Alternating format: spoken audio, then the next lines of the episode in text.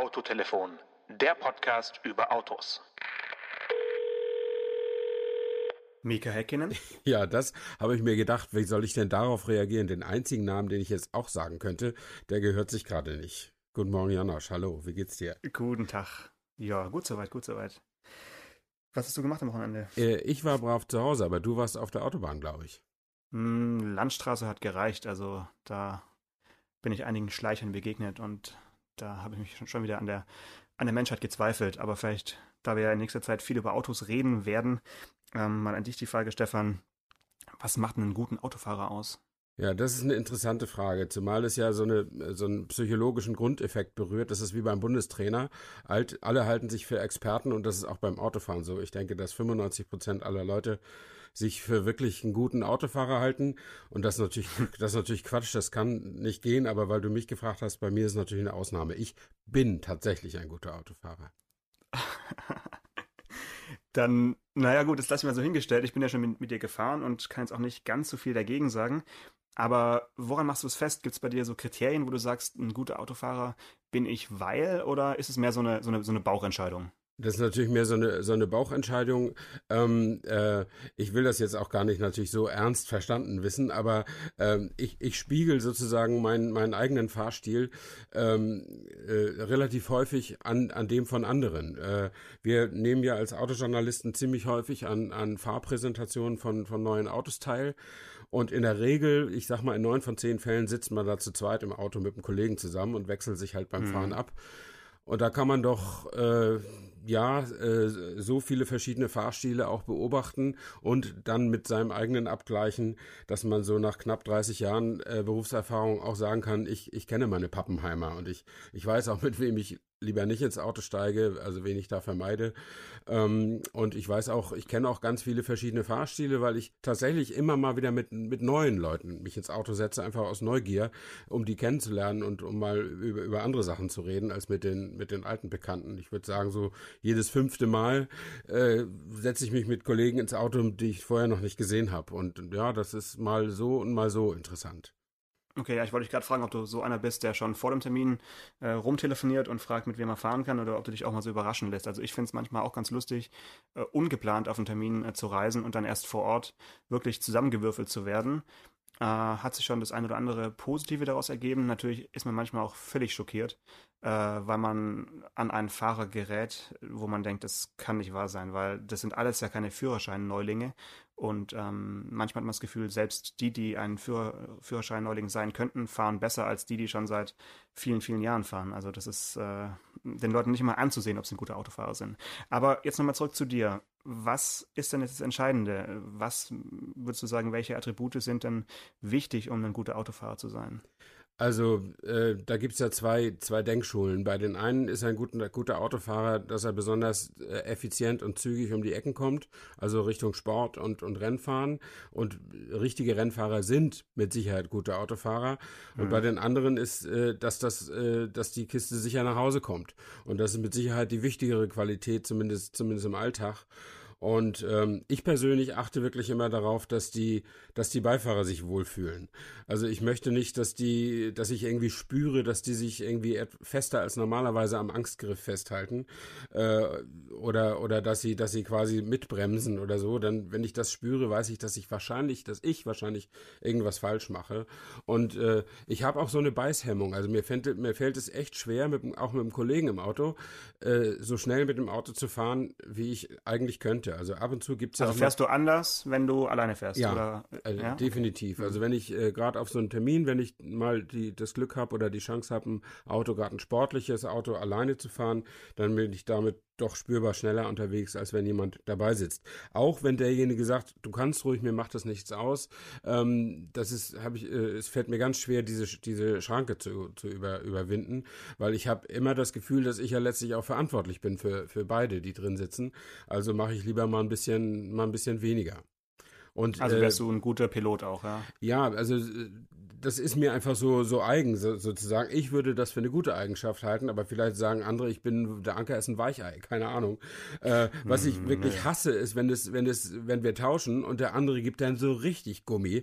Ja, und, äh, auf den ersten Metern, wo du denkst, ja, geil. Mhm. Ja, und vor allen Dingen dann, wenn es, wenn es halt nur, nur dieses, äh, dieses äh, Vertikalbeschleunigen ist, wie ich das mhm. nenne. Also einfach schnell geradeaus durch dieses Auto durch die Gänge prügeln, die Antriebsschlupfkontrolle testen und so weiter.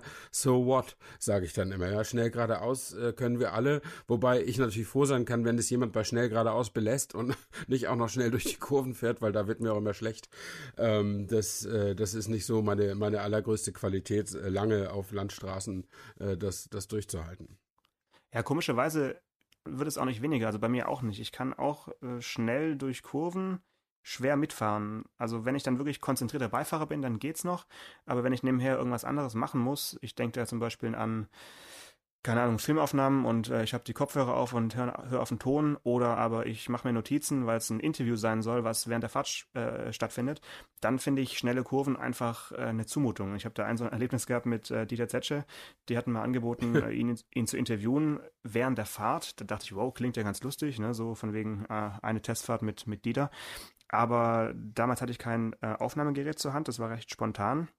Und Smartphones mit Aufnahmefunktion gab es irgendwie noch nicht. Ähm, und dann habe ich also mitgeschrieben, während er da im damals, glaube ich, zweite C L S-Generation rund um Florenz da die, die, die Kurven entlang schoss. Also auf jeden Fall ein guter Fahrer, würde ich sagen, ja. Klar.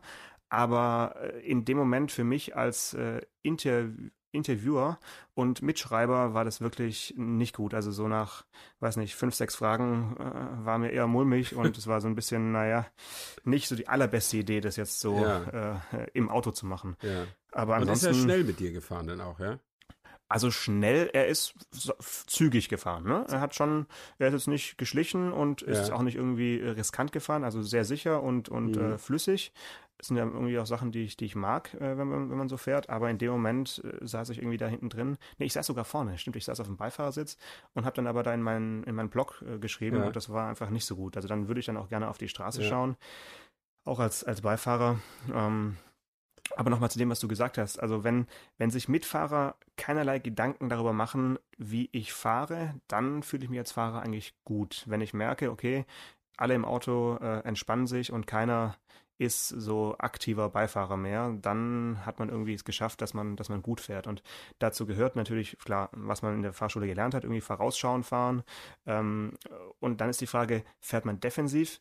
Klares Ja, also ich fahre auf jeden Fall defensiv, aber zum defensiven Fahren gehört halt auch, dass man trotzdem wach und mutig fährt, finde ich, dass man dass man halt nicht so äh, defensiv schläfrig fährt, dass sich dann dadurch die die Fahrgäste oder Mitfahrer wieder wieder Sorgen machen, dass dass sie das Gefühl haben, man hat es nicht unter Kontrolle oder nicht im Blick, sondern man muss halt schon irgendwie so eine Art äh, Wachheit ausstrahlen, die dann aber zu entspannten defensiven Fahren führen kann. Das finde ich ist so das die Creme de la Creme des mhm. äh, Chauffeurfahrens, ne? Ja. dass, dass die, dass alle um dich herum vergessen, dass sie eigentlich gerade im Auto sitzen. Und das ist, denke ich, so. Ja, das, das ist das Ideal. Das, das wäre nicht schlecht. Im Übrigen, äh, um nochmal auf das Wort zügig zurückzukommen. Äh, bei mhm. mir gehen sämtliche Alarmglocken an, wenn jemand sagt, er fahre nicht schnell, sondern zügig.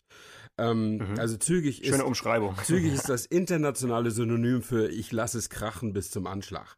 Ähm, also das, also wenn mir jemand sagt, ich fahre zügig, äh, willst du mit, dann würde ich lieber auf jemand anders warten. Ähm, ja. Das, äh, also das ist, zügig ist echt dehnbar und für, bei den meisten ist es äh, brutal schnell zu fahren und äh, eben auch nicht, äh, nicht, nicht defensiv, sondern offensiv zu fahren. Und äh, ich habe mir so ein bisschen äh, was versucht abzugucken von unser aller Vorbild Walter Röhrl, ähm, der, der Rallye-Champion, der ja letztlich jeden äh, Autojournalisten in Deutschland mit seiner Fahrkunst beeindruckt.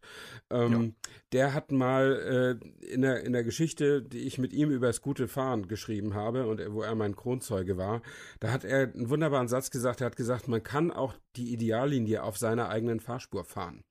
Ähm, also normalerweise ist die Ideallinie ja aus der Kurve eine möglichst gerade zu machen und das bedeutet, Natur, ja. Das bedeutet, die Kurve letztlich zu schneiden. Äh, das ist schwierig, wenn Gegenverkehr kommt, und Röhrl hat also gesagt, äh, fahr doch die Ideallinie in deiner eigenen Spur, geht auch, ist nicht, nicht natürlich nicht ganz so effektiv, ähm, hält dich aber geistig wach. Du musst darüber nachdenken, wie gehst du die Kurve an, und äh, das Erfolgskriterium ist, dass du während der Kurvenfahrt das Lenkrad nicht weiter bewegen musst, sondern erst am Kurvenausgang wieder das Auto gerade stellst. Und dann mhm. hast du es eigentlich geschafft, die, die, die gute Kurvenlinie zu fahren. Und ich glaube, das kriegen auch Leute unterbewusst im Auto mit, wenn du eben nicht ständig nachkorrigierst. Ja? Also ja. ich habe äh, einen Freund, ähm, der ist Vertikalabweichler, der ist Vertikalabweichler und Horizontalabweichler in einer Person. Also der korrigiert ständig das Lenkrad, selbst wenn er geradeaus fährt, und mhm, er ganz toll. und er mhm. korrigiert ständig die Gaspedalstellung, auch wenn er ganz normal geradeaus fährt. Also so manchmal fährt er ein bisschen schneller, manchmal fährt er ein bisschen langsamer, und es gibt überhaupt keinen erkennbaren Grund. Also bis zum Horizont ist alles frei, und mhm. da denke ich immer, also sowas habe ich im Übrigen auch schon bei Autojournalisten erlebt. Und dann dann frage ich mich, wie interessiert bist du, Kollege, am Autofahren, wenn du dir nicht sicher bist, wo du mit dem Auto hin musst? Was willst du über Autos schreiben? Ähm, ich verstehe das nicht. Also es muss hm. nicht jeder fahren wie Mika, der von dir zitierte Mika Häkkinen, ähm, weil das ist sowieso eine Grenze, die wir normalen Menschen nicht durchstoßen können zu den Profirennfahrern. Aber man muss doch irgendwie Spaß haben daran, mit so einem Auto irgendwie eins zu werden. Also man muss irgendwie die, die Maschine mögen, und das was, das, was die Fahrphysik eben hergibt, das muss man irgendwie erahnen können. Man muss irgendwie eine Ahnung davon haben, was passiert, wenn ein Auto untersteuert oder wenn es übersteuert und solche Sachen. Und da sind manche Leute komplett unbedarft, was auch ihr gutes Recht ist, aber ich finde, bei Autojournalisten ist das nicht ihr gutes Recht, ja. sich darüber keine ja. Gedanken zu machen. Ich wollte gerade sagen, also ich denke, so von den Verkehrsteilnehmern machen sich diese Gedanken, die du dir gerade machst, vielleicht zwanzig, fünfundzwanzig Prozent, der Rest überhaupt nicht. Der Rest will einfach nur von A nach B kommen, möglichst trocken, wenn es regnet. Und äh, das war's dann auch schon. Also ich denke, die, diese ganzen Überlegungen zwischen Mensch und Maschine, wie, wie wächst es am besten zusammen, machen sich jetzt nicht äh, sehr viele Menschen, aber du hast vollkommen recht. In unserer Zunft sollte man dafür zumindest äh, offen sein, für, für diesen Gedanken. Ähm, auch wenn man da jetzt nicht irgendwelche Marketing-Claims zitieren können muss. Aber so eine Art Popometer sollte man schon irgendwie eingebaut haben nach, nach ein paar Terminen, und, und auch so ein bisschen, egal was für ein Auto es ist, muss ja nicht auf der Rennstrecke sein. Man kann auch in einem, in einem Kleinstwagen äh, fühlen, wie man die Kurve im richtigen Tempo an- und ausgefahren ist. Ja, da bin ich vollkommen, vollkommen deiner Meinung. Mhm. Also Walter Röhrl ist natürlich immer schön äh, hervorzuheben. Das ist, denke ich, so ein Aha-Erlebnis für jeden, ähm, nicht nur für jeden Motorjournalisten, sondern für jeden Menschen, der mal mit ihm mitgefahren ist, dass du Wenn du, wenn du davor schon die Chance hattest, auf einer Rennstrecke zu fahren, und jetzt sind wir ja in der, in der, in der Lage oder in der Position, ab und zu mal auf einer Rennstrecke fahren zu können, mhm. dann müht man sich da ab, irgendwie seine vier, fünf schnellen Runden äh, zu fahren. Die letzten klappen dann schon deutlich besser als die ersten, klar. Und dann steigst du noch bei Walter Röhrl ein und, und fährst so eine Runde mit ihm und denkst so, hm, na gut, ja. ich, ich, ich lasse es lieber. Ja, das war's dann. Äh, weil, weil er einfach schön mit, also mit einer Hand ja. doppelt so schnell fährt, wie, wie wir, die ins Lenkrad äh, irgendwie gebissen haben. Und dann unterhält er sich mit dir ganz locker und schaut trotzdem in jeder Runde noch auf die Uhr. Ne? Ja. Also Walter Röhrl ist dann auch, hat auch diesen Tick, dass er, egal mit welchem Auto und wie schnell er fährt, er schaut sich immer seine Rundenzeit an. Ja. Da bin ich dann immer auch ganz froh, dass ich das zum Beispiel überhaupt nicht mache. Also mhm. das möchte ich jetzt nicht. Ich fahre auch jetzt, wenn ich auf der Straße fahre und, und Strecken fahre, die ich wirklich oft fahre, gucke ich jetzt nicht auf die Uhr und schaue, war ich jetzt schnell oder ja, langsam. Ja. Also das ist mir ja, dann wirklich relativ Wurst. Ja. Ja. Obwohl, also bei, bei Rennstreckenterminen ist es ja tatsächlich auch so, dass Zeit nicht genommen wird, damit äh, wir Autojournalisten uns nicht in gefährlichen Ehrgeiz äh, hochschaukeln, was ich auch ja. komplett richtig finde. Ich kann mich aber an einen an einen Termin erinnern, das war in Imola, da wo früher der große Preis von San Marino ausgetragen wurde, auf der Formel eins Strecke. Ähm, und da hatten wir ein Auto, was gar, eigentlich gar nicht auf eine Rennstrecke gehört, ein Volvo S sechzig, äh, also Mittelklasse-Limousine mhm. mit dreihundert P S und Frontantrieb. Also das, äh, vielleicht war es auch Allradantrieb, aber ich glaube, ja, ist ja auch völlig egal, eigentlich viel zu groß und viel zu schwer für diese, für diese Strecke. Ich hatte mich darauf ein bisschen vorbereitet mit der Playstation und bin dann da, äh, da rumgefahren, hatte also ein bisschen virtuelle äh, Streckenkenntnis, und es war eine Uhr, eine ganz normale Zeituhr, die Sekunden anzeigte, über der Zielgeraden. Und mhm. da habe ich mir gemerkt, was die gerade anzeigt. und musste dann feststellen, dass nach meinen ersten Runden, ich hatte drei Minuten gebraucht, ähm, dass der Streckenrekord von Michael Schumacher damals eine Minute neunundzwanzig war. Also der hätte mich in der ersten Runde schon überrundet mit seinem Formel eins Wagen. Ja. Äh, und da habe ich gedacht, okay, natürlich, der ist Schumi, ich bin es nicht. Der hat einen Ferrari äh, und ich habe bloß einen Volvo. Aber das kann nicht sein, dass er mich in einer Runde überrundet. Und dann habe ich mich, äh, dann habe ich mir noch ein bisschen mehr Mühe gegeben und habe wirklich immer auf das, auf die, auf die Uhr an der Zielgeraden geguckt und bin am Ende so auf zwei vierzig gekommen, sodass ich also die erste Runde wenigstens alleine gefahren wäre. Im virtuellen Duell mit, mit Finde ich jetzt schon ein bisschen zu, finde ich jetzt schon ein bisschen zu ehrgeizig, Stefan. Aber, ja. aber gut, dass du es geschafft hast. Ja, gut, aber ich sehr gut. Hätte geschafft. Ja sein können, dass er im Rückspiegel auftaucht plötzlich. Du, aber wer, wer, wer, wer ganz schnell aus dem Rückspiegel weg war, das war ein anderer Kollege, ja. der ungefähr, ja, auf die fünf Runden, die wir da gefahren sind, brauchte der eine Runde länger, also drei Minuten am Ende länger und kam dann so ganz gemächlich wieder in die Boxengasse geschlurft. Und dagegen habe ich überhaupt nichts, äh, wenn das jemand nicht so gern mag mit dem Rennstreckenfahren und so. Aber dieser Kollege, das habe ich nämlich zufällig gesehen, der hat eine Woche später oder wann sein Artikel halt draußen war, auch über das knackscharfe Fahrwerk von diesem Auto geschrieben. Ja, und er, hat er halt so erlebt, ne? Er, mhm. Eigentlich konnte er es nicht wirklich erleben, aber äh, gut, so ist es halt. Halt, ne? Man schreibt das, was, was die anderen schreiben und dann kann es so falsch nicht sein. Ne? Das ist äh, ja nicht nur in der Motorlandschaft äh, so, das ist bei politischen Journalisten, glaube ich, auch so. Kleine, kleine Berufskrankheit. Aber gut. Nochmal, nochmal weg von der Rennstrecke. Sag mal, auf der Autobahn fährst du mit Tempomat oder nicht? Ja. Äh, ja, ne, ich auch. Nur ja, und ausschließlich. Und ich ärgere mich, dass mein Auto kein, kein Tempomat mit äh, Abstandskontrolle hat. Das finde ich ja. noch besser. Das ist auf jeden Fall auch was, wo man sich super schnell dran gewöhnt. Beim ersten Mal ist es natürlich ein bisschen seltsam, aber mittlerweile liebe ich auch jedes Auto, was mir das anbietet. Und es klappt ja auch immer besser. Dann in Kombination mit Automatik, mit Runterbremsen, so im Stop-and-Go ist auch super. Wobei da natürlich der Abstand immer ein bisschen zu viel ist. Also ja. ehrlich gesagt mag ich es am liebsten auf einer nicht zu vollen äh, Strecke, wo man dann wirklich so entspannt dahin cruist. Da ist es am besten. Ja, absolut. Also ich finde, Tempomat ist eine der Erfindungen des zwanzigsten Jahrhunderts. Und äh, ich stelle mir den immer auf hundertsechzig und äh, lasse das Auto laufen. Und äh, wenn da eine Baustelle kommt, regle ich das dann selber. Und dann, wenn sie wieder weg ist, dann drücke ich auf Reset und dann geht das Auto wieder auf hundertsechzig hoch. Und das ist so, so mein Wohlfühltempo. Und äh, also ich würde nie wieder ein Auto ohne Tempomat kaufen. Absolut. Mhm. Das ist... Äh, ähm, Und tatsächlich nach all den Jahren, also nicht nur nach all den Jahren des, des Schreibens über Autos, sondern nach all den Jahren des Führerscheinbesitzes, fahre ich immer noch gerne Auto. Selbst geradeaus auf der Autobahn. Finde ich total mhm. gut. Also viel lieber als Bahnfahren zum Beispiel oder, oder wenn, wenn irgendwie drei Leute äh, zusammen siebenhundert Kilometer fahren wollen und zwei haben keine Lust, da freue ich mich immer. Äh, dann kann ich fahren. Ähm, mhm. Ich fahre mhm. super gerne, auch zehn Kilometer oder was weiß ich.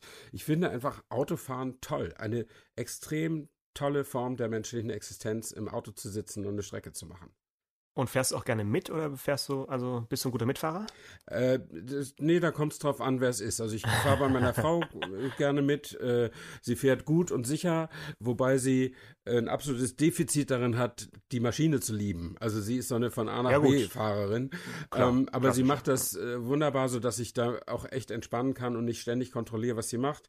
Äh, mit meinem Sohn fahre ich auch ganz gerne, obwohl mir das manchmal zu schnell geht, aber gut, der Junge ist ja noch keine dreißig und äh, da ist es, äh, da erinnere ich mich auch ein bisschen an mich selbst. Also äh, als junger Mensch fährt man halt auch ein bisschen offensiver.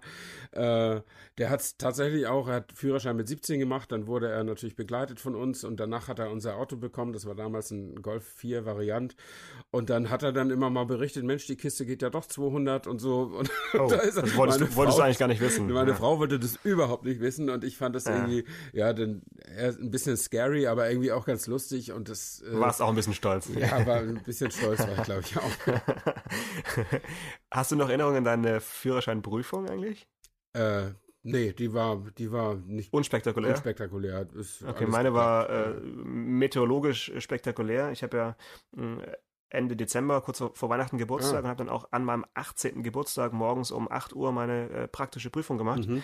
und äh, hatte dann das Glück, also für mich war es Glück, andere wären vielleicht irgendwie nervös geworden, dass es frisch geschneit hatte und dann hat es so, ja, vielleicht dreißig Zentimeter und also so viel Schnee, dass zumindest die äh, Parkplätze an der Seite nicht geräumt wurden und dann äh, war es so ein bisschen an, angefroren, genau, dann, äh, dann hieß es irgendwann, also ich hatte als Fahrschulauto lustigerweise ein äh, Passat, ähm, was war das denn, war das ein, ich glaube es war ein Kombi sogar, ja, und ähm, also ein relativ großes Auto und dann hieß es irgendwann, ja, also rückwärts einparken jetzt hier an der Seite, ja, das, das sparen wir uns jetzt, da gehen nur die Felgen irgendwie mhm. kaputt, weil es war so angefrorener Schneematsch und ja, der, der, also der, der Prüfer war dann auch damit einverstanden, dann musste ich auf irgendeinem äh, Discounter-Parkplatz da noch ein bisschen Parkmanöver machen und ja, hab dann an meinem achtzehnten Geburtstag morgens tatsächlich meine, meine Prüfung da äh, gemacht. Das war, das war schon, war schön, auf jeden Fall. Ja.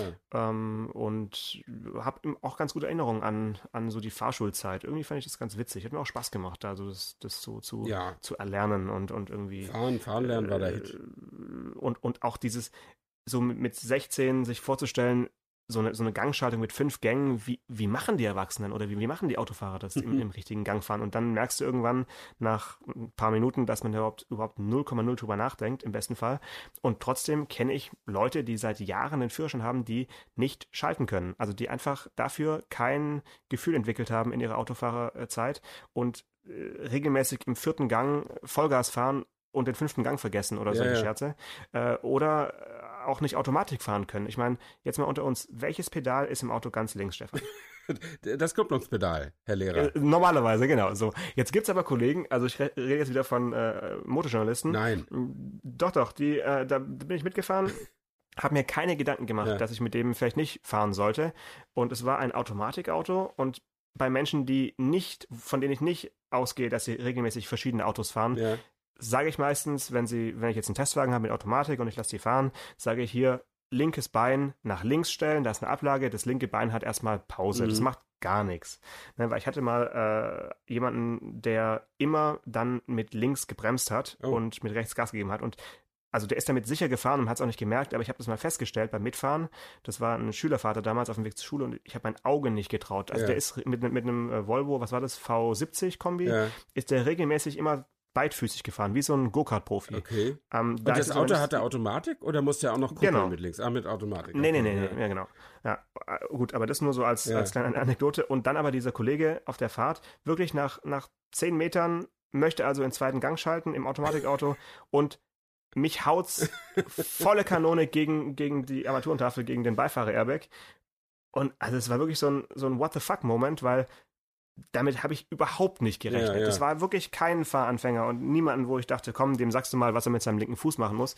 Also da wundere ich mich dann manchmal schon, wie, wie sowas passiert. Natürlich war das dann enorm peinlich ja. und äh, ja, wir haben dann haben Spaß draus gemacht, aber also deswegen, ich weiß nicht, ob ich dann so ein guter Mitfahrer bin seit diesem Erlebnis, weil ich immer so ein bisschen befürchten muss, wenn ich jetzt einsteige, dass es mich gleich wieder nach vorne haut.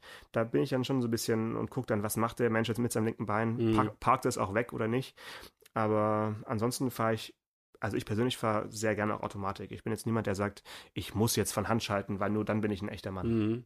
Ja, also ich habe auch inzwischen nichts mehr gegen Automatik fahren, weil die Automatiken ja auch wirklich gut schalten jetzt. Also wenn man jetzt so ein neues Achtgang-Getriebe fährt oder, oder Neungang bei Mercedes oder so, das merkst du ja gar nicht mehr. Und die Schaltpaddel am, am, am Lenkrad, die, die stauben auch ein, weil das Ding wirklich immer an der richtigen Stelle schaltet. Genau dann, wenn ich auch schalten, schalten würde.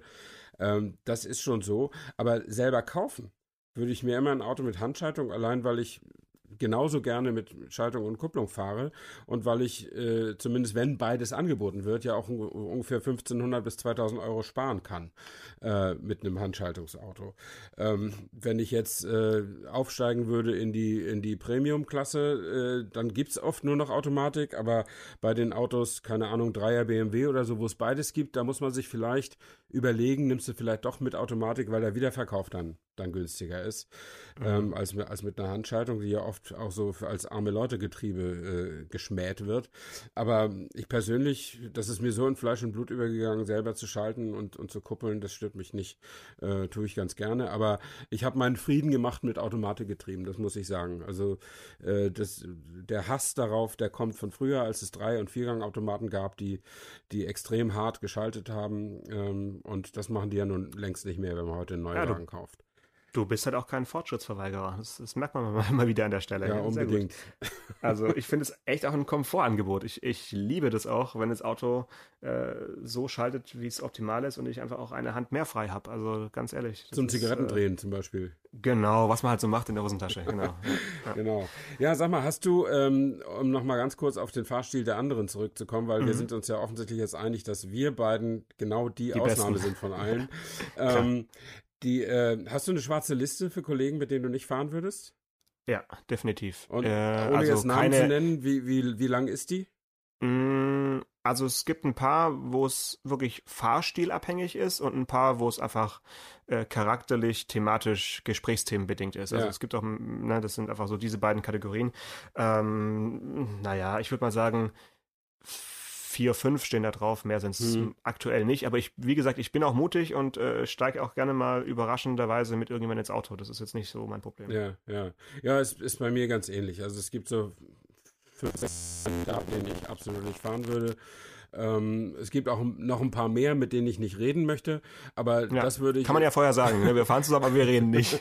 Aber das, das, möchte, das würde ich im Notfall über mich ergehen lassen, wenn da, wenn da jetzt, keine Ahnung, wir zum Schluss kommen ja. und nur noch ein Auto frei ist. Aber ja. es gibt so ein, zwei Leute, da würde ich dann eher sagen, ich nehme nicht an der Fahrveranstaltung teil, ähm, als mit denen zu fahren. Also das, äh, ob, witzigerweise sind die aber immer noch am Leben. Also die bauen nie Unfälle.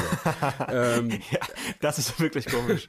das, Vor allen Dingen bei dem einen, ja. Vielleicht, ja. vielleicht drängen sie andere von der Straße und man sieht, würde irgendwo in Spanien eine Lokalausgabe von Unfällen lesen, ein paar Tage später. Ähm, Allein, dass sie noch den Führerschein haben, wundert mich ja. manchmal. Also das kann doch nicht sein, dass, ich meine, die fahren auf jeden Termin höchst illegal zu schnell ja, viel zu und schnell, ja. kommen, kommen jedes Mal bei der Führerscheinkontrolle, beim, bei der Schlüsselübergabe immer mit dem Führerschein ja. an. Also irgendwas kann da nicht so richtig stimmen. Da kann was nicht richtig stimmen, ne? Ja, das, äh, ja.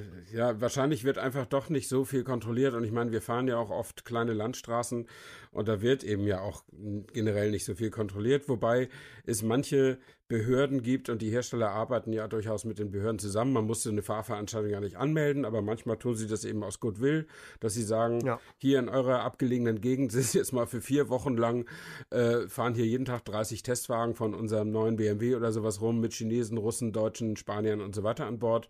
Ähm, wir geben uns Mühe, dass alles klar verläuft, aber wir werden gerne mit euch Behörden zusammenarbeiten. Sowas passiert. Ihr dürft schon auch mal eine Runde ja? fahren. Ich ja. glaube, das war, das war früher alles noch ein bisschen anders. Also ich kenne das auch noch, wo man dann den Polizeipräsidenten von Mallorca als ersten mal eine Runde hat fahren lassen, um mal die frisch geteerten Straßen zu eröffnen, so ungefähr. Ja.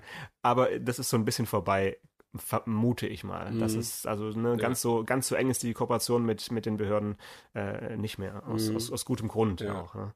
Aber das ist ein gutes Thema, weil wir haben jetzt ja viel über unseren Fahrstil oder über den den Stil eines guten Autofahrers gesprochen. Das ist natürlich jetzt absolut die die deutsche äh, Brille, die wir aufhaben, ja. weil kein Mensch auf der Welt stellt sein Tempomat auf hundertsechzig ein. Das ist äh, absolut verboten, äh, außer in Deutschland. Ja. Also das zeigt ja, dass wir schon hier sehr regional unterwegs sind.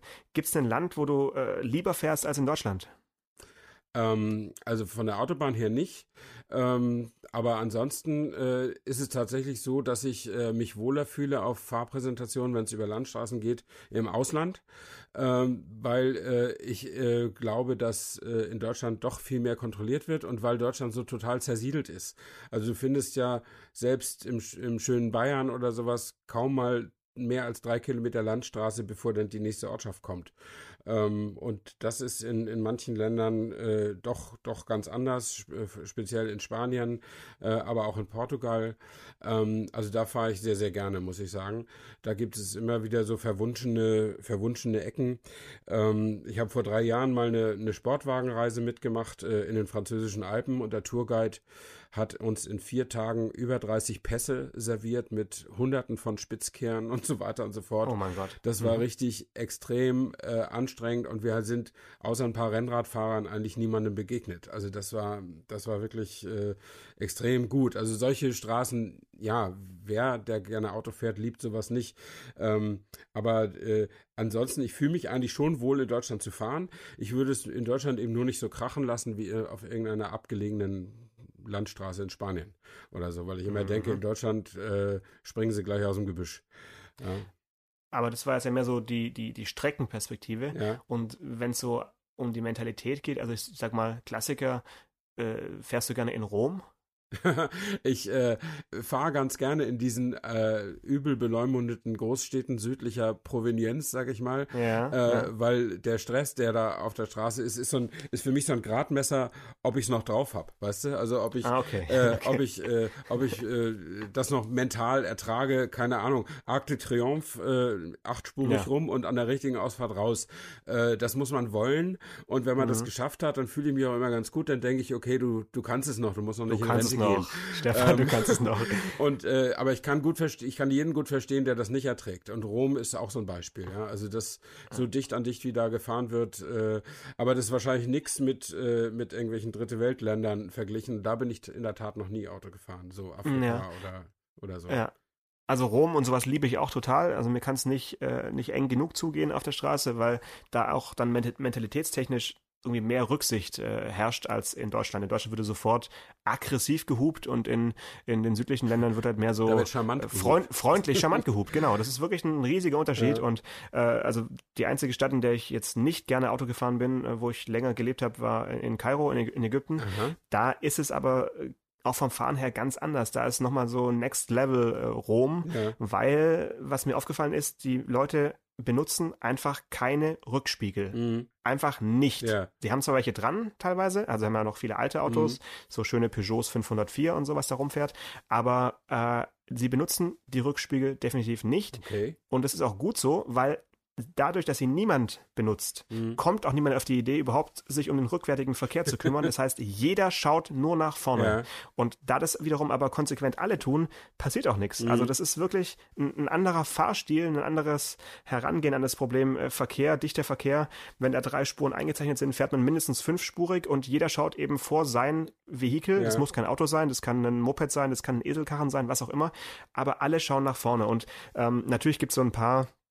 Ich meine, Arschlöcher gibt's überall, also die dann das irgendwie ignorieren und da irgendwie durchpressen mit ihrem Riesen-S U V, aber so der, die, die, die große Mehrzahl fährt rücksichtsvoll nach vorne, und dadurch äh, habe ich toi toi toi recht wenig Verkehrsunfälle in Kairo mhm. selbst äh, erlebt. Natürlich außenrum durch überhöhte Geschwindigkeit von irgendwelchen überladenen Minibussen, die da in irgendwelche Gräben fahren, gibt's ganz schlimme Unfälle, auch Reisebusse und so, klar. Aber in der Stadt, wo jetzt nicht schnell gefahren wird, einfach nur, wo es wo es verstopft und voll ist, funktioniert es ganz gut. Da braucht man, wie gesagt, keinen Rückspiegel.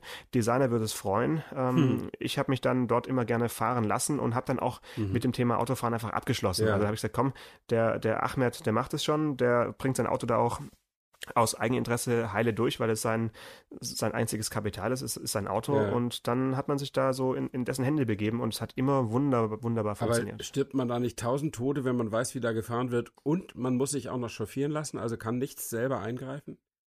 Ja, das, klar, man muss diesen, diesen Point of No Return muss man erleben mhm. und dann so ein bisschen das Ganze eben abgeben. Das ist, ist wirklich dann auch so eine Überwindung, und wenn man es einmal geschafft hat, dann geht's, dann machst du dir auch keine Gedanken mehr, dann ja, hörst du auch einfach auf, da mit, mit selber rauszugucken, sondern ja, ja, genießt es, gefahren zu werden, und vertraust darauf, dass hoffentlich nichts passieren wird. Mhm. Das klappt dann auch ganz das gut. Das ist ja so ein bisschen, mir hat das für Rom auch mal jemand erzählt, dass alle nach vorne gucken und keiner nach hinten, und nach ja. hinten braucht man ja nicht, weil der hinter mir guckt ja wieder, wiederum nach vorne. So ist es, genau. Auf mich. Das ist so ein bisschen die, die Straßenverkehrsvariante dieses liberalen Mottos, jeder denkt an sich, dann ist an alle gedacht.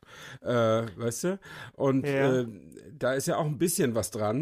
Äh, wobei es natürlich auch in diesem römischen und Kairoer System wahrscheinlich Schwache gibt, die da nicht mithalten können, aber die werden wahrscheinlich in, in einem Anflug blechernem Sozialdarwinismus komplett aussortiert. Aussortiert. Die werden aussortiert. Die klar. fahren, ja. entweder sind die ja. tot, oder das Auto ist längst verschrottet, oder auf jeden Fall nehmen die am Straßenverkehr einfach nicht mehr teil. Während es in unseren etwas äh, zivilisierten oder gesitteteren Ländern, wo auf Verkehrsregeln tatsächlich auch geachtet wird, ja. so ist, dass eben auch die Schwachen da eine Chance haben mitzu, mitzuspielen, ja. die uns dann manchmal wieder nerven, weil sie mit dreißig auf auf der, äh, in der Stadt rumgurken oder mit sechzig auf der Landstraße. Aber immerhin können die fahren und kommen, kommen an.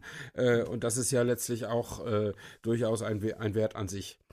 Du hast halt auch noch nicht diese, diese Verbreitung von P K W an alle äh, Bewohner. Ne? Also es ist einfach noch, äh, nicht jeder nicht jeder Stadtbewohner hat ein eigenes Auto. Äh, das, deswegen sind auch Taxifahrer und Chauffeure einfach noch angesehene ja. Berufe, die mhm. die einfach was können und, und die ihr Können auch dadurch eben unter Beweis stellen, dass sie eben äh, einen unfallfrei von, von A nach B bringen. Das ja. ist natürlich klar, ja. das ist so. Ja, das wird sich ändern, wenn dann jeder selber äh, seinen chinesischen Kleinwagen fährt. Mhm. Klar. Ja. Genau. Ja, nachdem wir festgestellt haben, dass äh, wir die Größten sind am Lenkrad und äh, damit darauf sich natürlich auch alle verlassen können. Ah, Glückwunsch. Mhm. Ähm, genau, Glückwunsch, Janosch. Ähm, dann können wir vielleicht nochmal äh, darüber reden, was wir denn als letztes so äh, tatsächlich getestet haben. Was war dein letzter Wagen, mit dem du dich beschäftigt hast? Ich beschäftige mich gerade mit einem, äh, wie soll ich sagen, mit einem kleinen möchtegern Giftzwerg, mhm. ein äh, Fahrzeug, was ich jetzt für zwei Wochen äh, zum Testen vor der Haustür stehen habe, was ich hoffentlich auch einigermaßen noch viel bewegen werde. Äh, am Heck sind drei Buchstaben, G T I. Oh. Und es ist nicht der Polo und es ist nicht der Golf, sondern es ist eine Nummer kleiner, ja. es ist der Up G T I, genau. Cool. Äh, ja, also auf jeden Fall lustig. Ähm, bestimmt ein Auto, was jetzt nicht jeden G T I-Fan überzeugt. Mhm. Man könnte sagen, es ist auch, sag ich mal, eine gute Marketingstrategie, da jetzt G T I ja. dran zu schreiben. Der hat irgendwie, sag mal, wie viel P S der hat? Der hat hundertfünfzehn P S. Ja. Hatte der äh, erste Golf G T I auch, hundertzehn. Genau, ja. und genau, jetzt, jetzt sind wir im Bereich Marketing, weil darauf stellt ja auch Volkswagen ab, dass mhm. sie so einem erzählen, genau, äh, gleiche Gewichtsklasse wie, wie der Ur-G T I, ja. äh, gleiche Leistung und so weiter und so fort. Aber natürlich fährt sich das Auto Äh, nicht wie, wie der G T I von vor über vierzig Jahren, mhm. sondern er fährt sich einfach wie ein äh, aufgebohrter äh, ab. Ja. Ähm, der ein Liter Dreizylinder klingt auch nicht anders außen. Ähm, Er klingt innen aber anders, weil es eben einen Soundaktuator gibt, ah, ja, der ja. dir so ein bisschen Brubbeln und ein äh, bisschen sonorere Töne vorgaukelt. Mhm. Das ist am Anfang ganz lustig und führt auch zu, zu Lächeln beim Gasgeben, weil es sich schon einfach ganz gut anhört. Nur man kann es halt nicht deaktivieren. Das heißt, wenn du irgendwann mit hundertvierzig, hundertfünfzig auf der ja. Autobahn Tempo, Tempomat fährst, dann wünsche ich mir eigentlich irgendwo den Ausknopf, ja. weil ich möchte doch nicht dauerhaft lärmbelästigt werden. Mhm. Das ist schön, wenn man beschleunigt, aber da, finde ich, fehlt wirklich der, der, der Ausknopf. Ähm, das, der Up hat hinten einen einen Auspuff, den man sieht. Das ist ja auch was, was ihn von anderen Ups äh, unterscheidet. Sonst ist es ja alles hinter einer Blende versteckt. Ähm, ja, sieht ganz putzig aus. Ein bisschen roter Rennstreifen da. Äh, und innen drin äh, teilweise auch dieses äh, bekannte Karo-Muster. Das ist so das Einzige, was man jetzt als G T I-Fan da wiedererkennt. Ja, ja. Leider, muss man sagen, hat er die ganz normalen Sitze aus dem ah, Up, ja. die für viele Körpergrößen jetzt nicht schlimm sind, aber in der Preisklasse mh, würde ich mir da, da vielleicht auch noch andere äh, Sitze zumindest optional wünschen, ja. weil das ist dann doch nicht so richtig mit, mit Seiten halt gesegnet, sag ich mal, mhm. dieser, dieser Standardsitz ja. mit integrierter Kopfstütze Allerdings, und ja. recht wenig Verstellmöglichkeiten. Mhm. Aber das hat er, er hat sechs Gänge und da kannst du wirklich von Hand hier schön sechs Gänge äh, durchschalten in dem kleinen Autochen. Da musst du wahrscheinlich das auch viel ist, schalten, ne? Bei einem Liter Hubraum. Ja, wobei er relativ schaltfaul ist. Ja. Also durch die Turboaufladung hat er dann, wenn du mal den fünften, sechsten Gang erreicht hast, kannst du damit relativ entspannt äh, auch so durch, durch cruisen. Mhm. Das, das geht ganz gut. Also macht auf jeden Fall Laune. Ich habe jetzt die Preisliste noch nicht genau studiert, aber Pi mal Daumen, zweitausend Euro mehr äh, kostet der Spaß. Ähm, mhm. Ich bin noch unentschieden, ob vielleicht die neunzig P S Turbo äh, Motor Variante ein bisschen eigentlich die bessere Wahl wäre. Also ob man jetzt diese hundertfünfzehn P S in dem Auto so oft ausfährt, weiß ich nicht. Aber es macht natürlich Spaß, ne? Weil du, du kannst an der Ampel Menschen erschrecken, äh, ja, wenn die, dir das die in, in, einem, in, einem, in einem dreimal so großen Auto sitzen, ja. so meine ich. Ne? Ach so, das, ja. ist schon, das ist schon ganz lustig. Ich meine jetzt keine Fußgänger. Mhm, ja. Also Im, im klassischen Sinne ein Auto, was nur mit einem Augenzwinkern äh, aufgenommen werden ja, kann. Also ja. auf jeden Fall ein Spaßmaschinchen. Ja. Und wie war es bei dir? Ja, ich hatte auch so ein, so ein, so ein kleines Auto äh, zuletzt äh, in der Hand, äh, was viel zu viel Leistung hatte. Ich war bei, bei Mini zum, zum, zum Facelift des jetzt äh, der dritten neuen Generation. Die ist jetzt überarbeitet worden, aber optisch hat sich da praktisch gar nichts getan. Aber ich habe gedacht, fährst mal wieder hin zu Mini, da war ich lange nicht. Und äh, äh, mir ist dann gleich wieder die Unsitte dieser Marke ins, ins Auge gesprungen. Äh, die geben einem ja immer nur die stärksten motorisierten Autos zum, zum Testen Klar. bei einer ja. Fahrvorführung. Das machen sie bei B M W auch häufig. Ähm, also wenn du zum Dreier kommst, kriegst du halt einen drei fünfunddreißiger da und, und so. Und das ist, und jetzt bei Mini war es ein Cooper S, hundertzweiundneunzig PS. Dass sowas ein bisschen Fahrspaß macht, äh, ist ja irgendwie klar. Aber viel interessanter hätte ich die kleineren Motoren gefunden. Gab es dann jetzt halt nicht. Ähm, und ich war auch so ein bisschen unschlüssig, was, was schreibst du denn jetzt darüber für eine Geschichte? Weil optisch hat er sich, bis auf, dass der jetzt Matrix-Fernlicht in den Scheinwerfern hat, äh, nicht geändert. Und die Rücklichter, Stefan. Und die Rücklichter, Union Jack, die Union haben Jack. diese wunderbaren Union Jack-Streifen äh, da drin. Ganz, ganz toll. Äh, nee, ist ja auch ein schickes Auto und so, gar, gar kein Problem. Ähm, aber es, es kam dann mir der Zufall zu Hilfe, die, die Kollegen bei der Welt, denen, denen war eine Geschichte weggebrochen und sie fragten mich, ob ich was beitragen könnte. Und dann habe ich gesagt, lass uns doch eine Geschichte machen, warum sich der Mini niemals ändert. Also die drei Generationen der Neuzeit, ja. wenn die an dir vorbeifahren, keiner kann erkennen auf Anhieb, ob das der erste, der zweite oder der dritte neue Mini ist. Auch ja. wenn es natürlich Unterschiede gibt, aber die sind wirklich marginal. Und ich habe dann Lutz Fügener angerufen, den Designprofessor, und ein bisschen mit ihm über, über Design äh, und, und im Allgemeinen und Mini im Speziellen gesprochen, und daraus ist dann eine schöne Geschichte für die Wochenendausgabe geworden, und so haben, so haben letztlich dann doch alle was davon gehabt. Aber weil du sagst, teurer Spaß, äh, so ein Mini äh, Cooper S kostet fünfundzwanzigtausendsechshundert Euro. Und das Basismodell, was ich super gern gefahren wäre, mit fünfundsiebzig PS, kostet sechzehntausendneunhundertfünfzig. Äh, zum Vergleich, ein V W Polo mit fünfundsiebzig PS kostet dreitausend Euro weniger. Also das, äh, und der hat immer fünf Türen, und der Fünftürer bei Mini kostet nochmal über tausend Euro mehr. Ähm, also das, äh, die nehmst du echt von den Lebendigen, und die Aufpreisliste ist schlimmer als bei der Mercedes S-Klasse. Also das ist, ähm, das ist richtig, da wird richtig was geboten an Individualisierung und alles Mögliche.